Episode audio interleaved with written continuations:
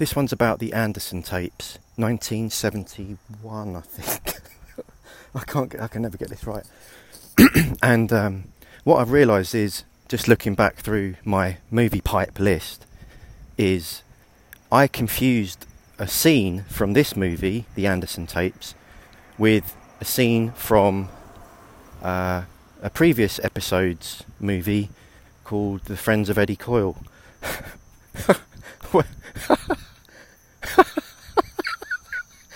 oh my god.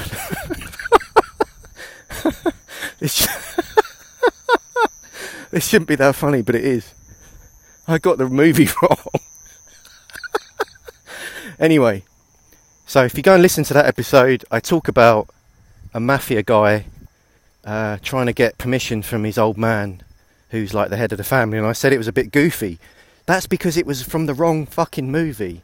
It's from this movie, so I'll leave a blank space for that bit in when I talk about the Anderson tapes.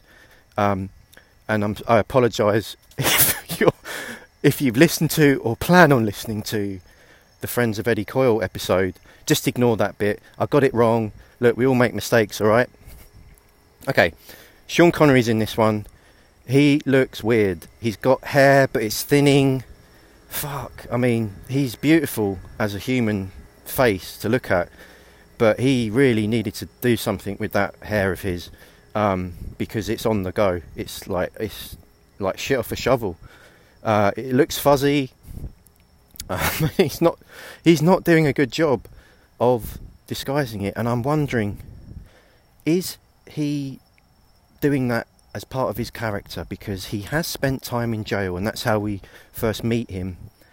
He's uh, he's uh, he's part of this prison group, and they're talking about something or other. I don't know.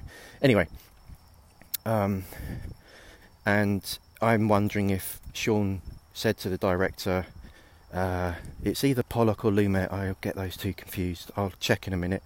But I think this is one of their early ones. Um, I reckon Connery went, no, I'm not going to do the voice. No, I'm not going to do it with all the fucking hair. I look like a Muscovite doc.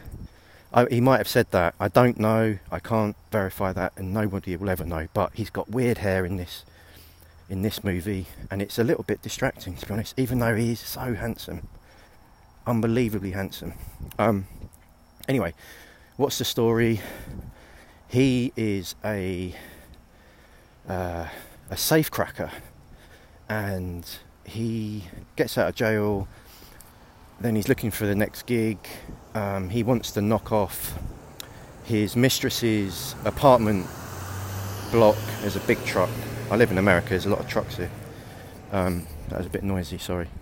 He wants to knock off a big apartment block, and he puts together this sort of ragtag group of felons, and uh, basically that's the movie is trying to knock off this apartment complex, um, but it all goes wrong, doesn't it?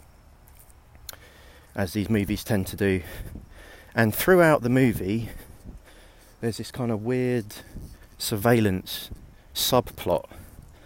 Um, I fuck knows why, because it doesn't really add anything to it.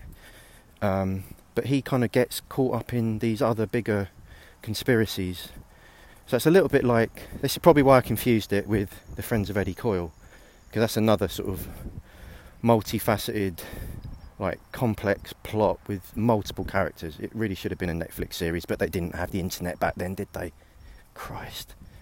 Um, anyway, it was a little disappointing to be honest. I'd heard good things. Um, from uh, another podcast that I listened to. I think it's the Beverly Cinema Kids, and uh, I think Tarantino recommended this one. He said it was a lot of fun, and it was fun, and I love watching Connery, but it just didn't quite hit the notes for me. It was a little bit long. Uh, the direction was a little bit sloppy, to be honest, and um, but yeah, a curio I would call it. Um, but again, probably quite influential on some other movies that would come down the pipe, so to speak, um, in future years. You know, there was definitely some Soderbergh in there, you know, Ocean's Eleven vibe, energy. Um, so give it a look. again, don't rush out. Uh, but it's worth it for Connery's hair. It's a fucking mess. That was Movie Pipe.